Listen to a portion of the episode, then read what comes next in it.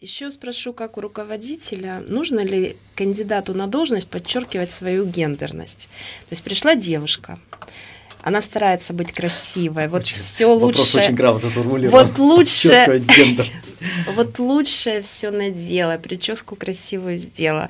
И зная, что она идет к руководителю к мужчине, да, это да. как поступление в театральный вуз. Да. Они стараются, ну, прям уж понравиться очень сильно и подчеркнуть или же все-таки нужно застегнуть все пуговицы, надеть очки и максимально привлекать внимание к интеллекту. Этот вопрос меня погрузил к тому, а как нам, мужчинам, подчеркивать свою гендерность, да, там, расстегнуть, там, показать там, волосатую грудь или что нужно, или что нужно расстегнуть и показать. То же самое, это тот же самый э, вопрос и тот же самый ответ, что с дресс-кодом. Что, смотря что вы хотите, какой месседж, какое сообщение вы хотите донести. Потому что но у меня коллектив по большей части женский. Да, и плюс у меня супруга мой партнер. И все девчонки очень симпатичные. Я иногда говорю, девочки, мои хорошие, у вас настолько все хорошо, что вам не нужно дополнительно это пытаться презентовать. То есть э, одевайтесь красиво, одевайтесь стильно, но так, чтобы это не отвлекало. То есть ключевой момент это не отвлекать.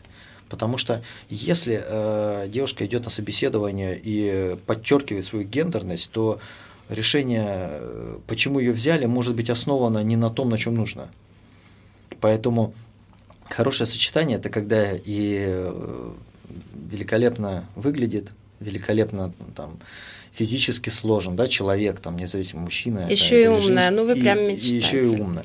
Нет, ну на самом деле очень э, самое, ну вот в моей памяти самый необычный образ это когда девушка красива и невероятно умна и эффективна. Вот это вау. Вот это вау, потому что тогда красота дополняет ее ум.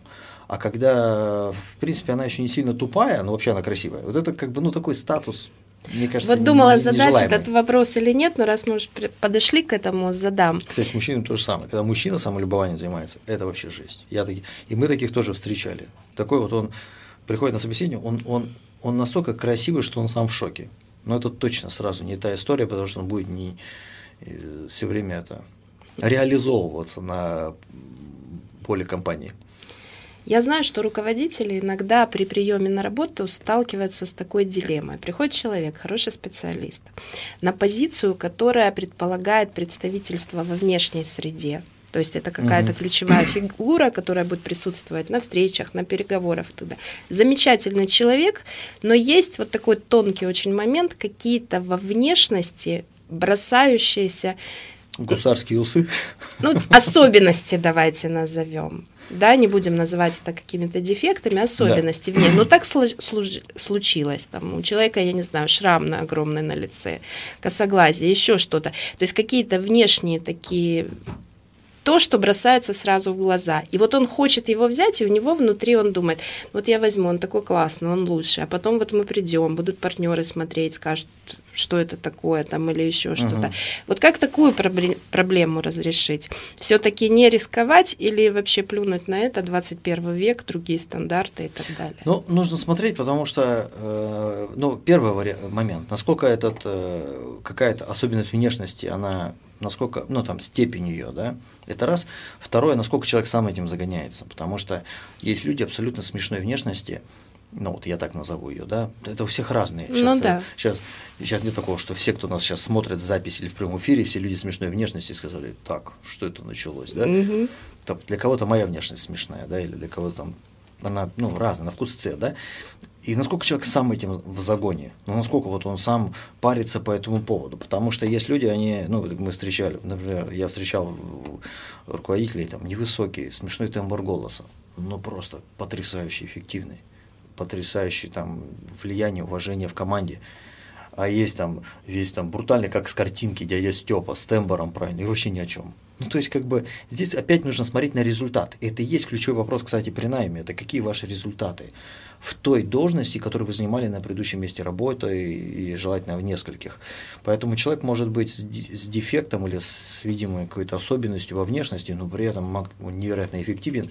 Это будет подтверждаться результатами прошлыми и настоящими на испытательном сроке.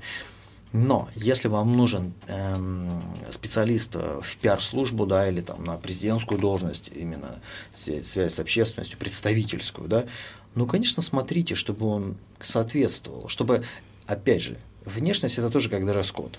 Сам человек может быть великолепный, да, как я, но э, внешность его, да, его машинка, на которой он ездит, она, ну, как бы не для вот, не для фото, да, не для видео. Ну, есть такой момент, и мы, конечно, тоже это фильтруем, смотрим. Очень важный момент, вот по критерию, по которому мы, мы несколько человек когда-то не взяли, это, но просто э, как это назвать корректно, отвратительное просто состояние стоматологии. То есть человек вообще просто не следит за абсолютно за своей полостью рта, и там ну, просто, там девушка одна, я помню, как улыбнулась, у нас чуть рекрутер со стула не упал. Просто там. И она не парится по этому поводу, что, кстати, еще хуже в данном случае. То есть ее это не парит от слова совсем, но мы как представили, как она будет общаться с клиентами, и мы как бы ахнули.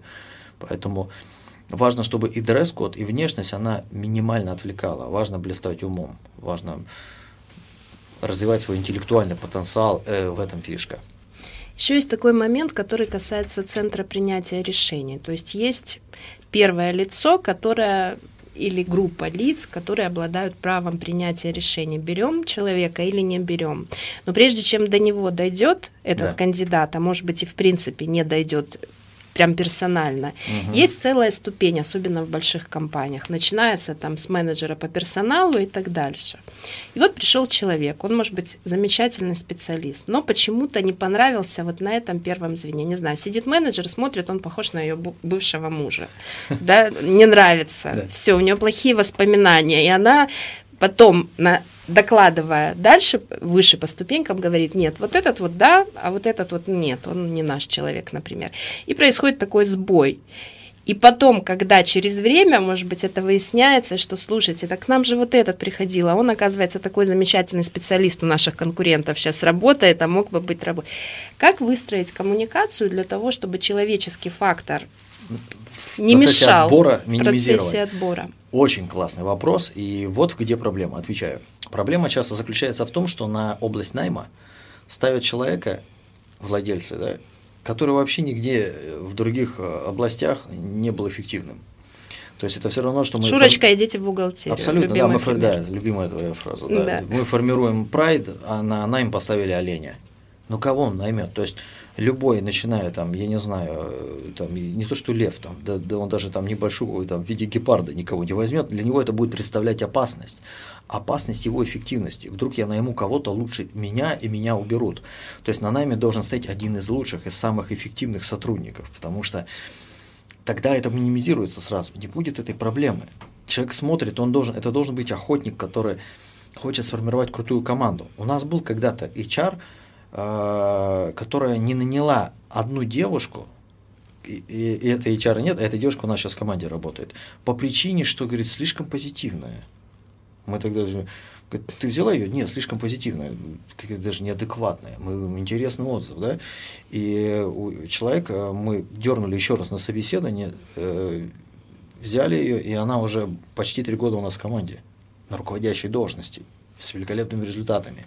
То есть оказалось, что нанимаемый сотрудник сильнее того, кто нанимал. Причем тот, кто нанимал, еще и остался и недоволен еще остался. Да? Это интересный момент. Поэтому на области HR мы тоже да, ошибки эти совершали. Поэтому я могу очень объективно об этом говорить. На найме должен стоять сильный человек, который должен кайфовать от того, что к вам пришел э, лев, к вам пришел какой-то там вот, действительно мощный сотрудник, руководитель, потому что ему должно нравиться этих людей привлекать в команду. И даже если он кого-то не может сам закрыть, продать, да, HR, э, ну, вообще бренд компании, он хотя бы его, у нас был такой момент несколько ну, лет назад, а, она просто у нас, э, тот, кто сейчас с нами, она привлекла человека, и финально уже я договорился, мы взяли в команду. То есть, ну, мощного сотрудника. Поэтому этот вопрос, он регулируется просто. Кто у вас на найме? Посмотрите. Да, она так, или он там, родственник, да, просто мы ему доверяем, да, кого он нанимает. И там начинается вот это, да, вот она не, не нравится мне, как она выглядит, она темненькая, я люблю светленьких. Начинается такой пургалет самого низкопробного уровня. Вот поэтому, если человек на найме сильный, он будет нанимать сильных. Сильный в какой дефиниции, в каком определении? Эффективный. Он должен быть продуктивный просто до невозможности. И вы должны пожертвовать тем, что да, не ставить его там, обратно куда-то на продажи, еще что-то. Если, у него, если он любит людей, если он любит эффективность и обожает вашу компанию, вот они три критерия, ставьте, обучайте его технологии найма, пусть он вам привлекает классных специалистов, пусть он привлекает львов в прайд, но дальше будет задача уже вот то, чему мы учим, формирование команды – это не только найм. Найм – это только первая часть. Потому что дальше идет вовлечение, введение в должность, и дальше идет управление мотивацией, чтобы человек оставался, не, вы, не вышел из команды через год-два, там не вылетел, а остался в команде. Я обожаю вашу команду, вы сказали, или я хочу работать в вашей компании. Вот когда приходят два условно равных кандидата, но один говорит, я крутой специалист, и он это подтвердил. Мне, в принципе, все равно, где работать, но как угу. бы но он хорош. Другой, может быть, чуть-чуть уступает его, ему в профессионализме, но говорит, я хочу работать именно у вас и готов учиться и так далее. Кому стоит отдать предпочтение, влюбленному в компанию или все-таки специалисту, который классом выше? Но я, я сейчас дополню уточнение по вопросу. Скорее всего, получу ответ, который я не хочу. То есть, э, я правильно понимаю, что здесь вопрос ну, того или того нанимать, да. да? То есть, обязательно надо выбрать кого-то да. одного, потому что хочешь сказать и того, и другого. Но э, если не придираться что, к вопросу, что а, этот сказал, потому что мы хотели это услышать, вот предположим, действительно у нас есть два человека, кандидата на должность, один патриот компании, вот самое хорошее слово, патриот, да, любит, лояльный, нравится, вдохновлен, зажжен, и это подтверждено какими-то фактами. Ну, сейчас не будем в это нырять. Вот, и он э, неплохой специалист. А второй классный специалист, но компании спокоен, без истерик, да. Не будем брать недоволен, не нравится, да. это иначе очевидно будет. И я здесь приду, вот следующий пример, да, я с, э, в Англии давал интервью как раз для одной газеты в прошлом году, когда успел выступить еще до пандемии э, в Лондоне. Э, профессионал, э, если человек профессионал, но не сходится с вами ценностями, если ему не нравится бренд, если ему не нравится идеология владельца, команды, он просто не задержится. Вот в чем проблема. Мы пробовали брать людей высокопрофессиональных в команду, но низко, с низким уровнем лояльности и как не разделяющих наши ценности. Это бесполезная вообще трата времени, потому что э, да, он профессионал, он действительно делает классно свою работу, просто вот так. Но несогласие в каких-то ключевых вещах, в том, как компания идет э, с миссией компании, она, ну, во-первых, она не дает ему быть до конца эффективным, во-вторых, это разрушительно для команды он создаст, он может создать на ровном э, месте проблему вам с наймом, потому что он просто э, своей эффективностью и нелояльностью выведет вам несколько специалистов оттуда, потому что люди для него расходный материал. У нас был такой сотрудник, который говорил, что ну, люди для меня это как бы ну, просто винтики, шарики, причем сотрудник совершенно профессиональный. И он даже признавался, говорит, я эгоист. Это проблема, потому что этот человек профессионал да, в своем деле, ну, вот, в какой-то конкретной должности, и не дай бог с амбициями на руководящую должность, все это проблема. Один из способов проверить руководителя, ну один из, я повторяю, помимо результатов, там, понимания инструментов, которыми он будет руководить, с помощью которых он будет руководить, это его отношение к людям. То есть посмотрите на руководителя с точки зрения, как он взаимодействует с людьми ниже себя по должности. Это очень хороший показатель, показатель самого человека, его ценностей. Потому что если он с ними э, общается уничижительно и ведет себя уничижительно, это проблема значит, он вам не развивает, не формирует команду, а подъедает ее и ну, людей загоняет просто э, в состояние страха.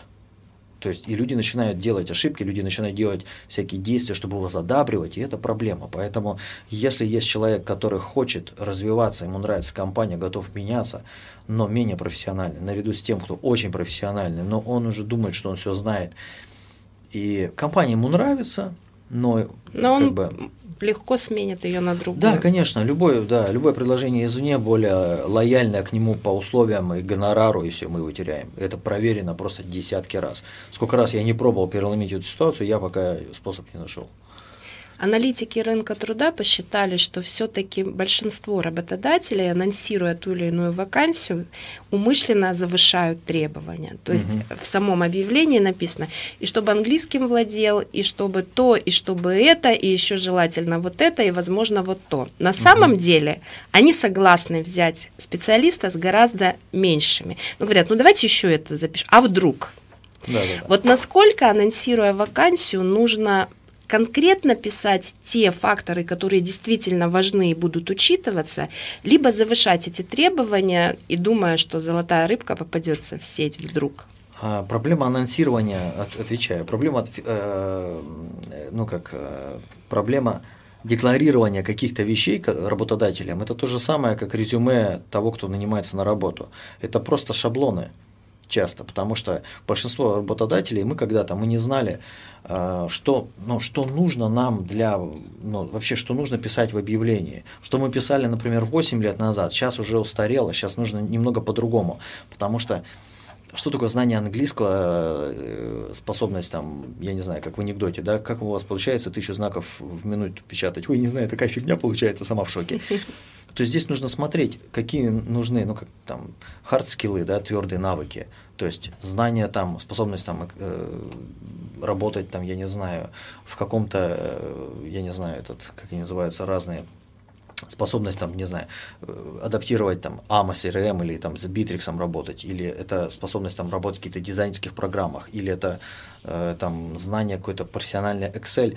Это все профессиональные навыки, и их, когда мы перечисляем, да, хорошо, умеют. А что еще должно названо, что вам нужно еще?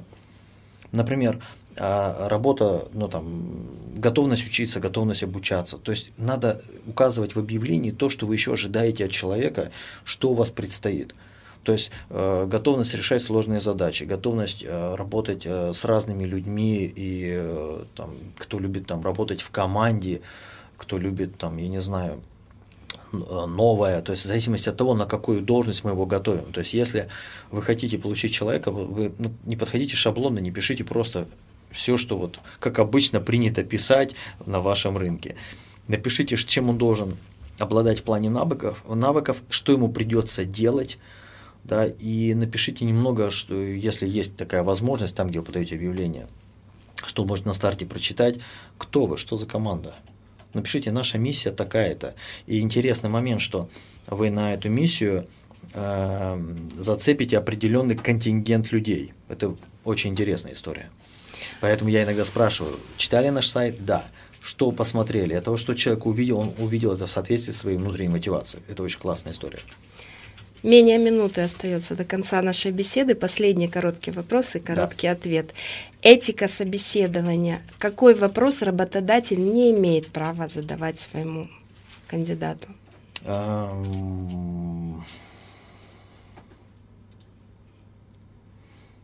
Я сейчас прибрал все вопросы. Ну, практически все вопросы. Главное, э, чтобы это было в правильном контексте.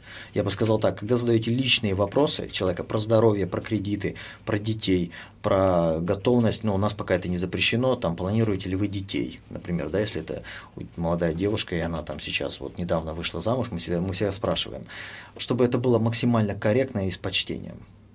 А сейчас, ну, пока что у нас законодательство разрешает практически любой вопрос. Спрашивайте, это здорово. В отличие от, э, кстати, тех же Штатов. Максимально корректно и с почтением мы будем задавать еще много других вопросов, но уже в следующий раз.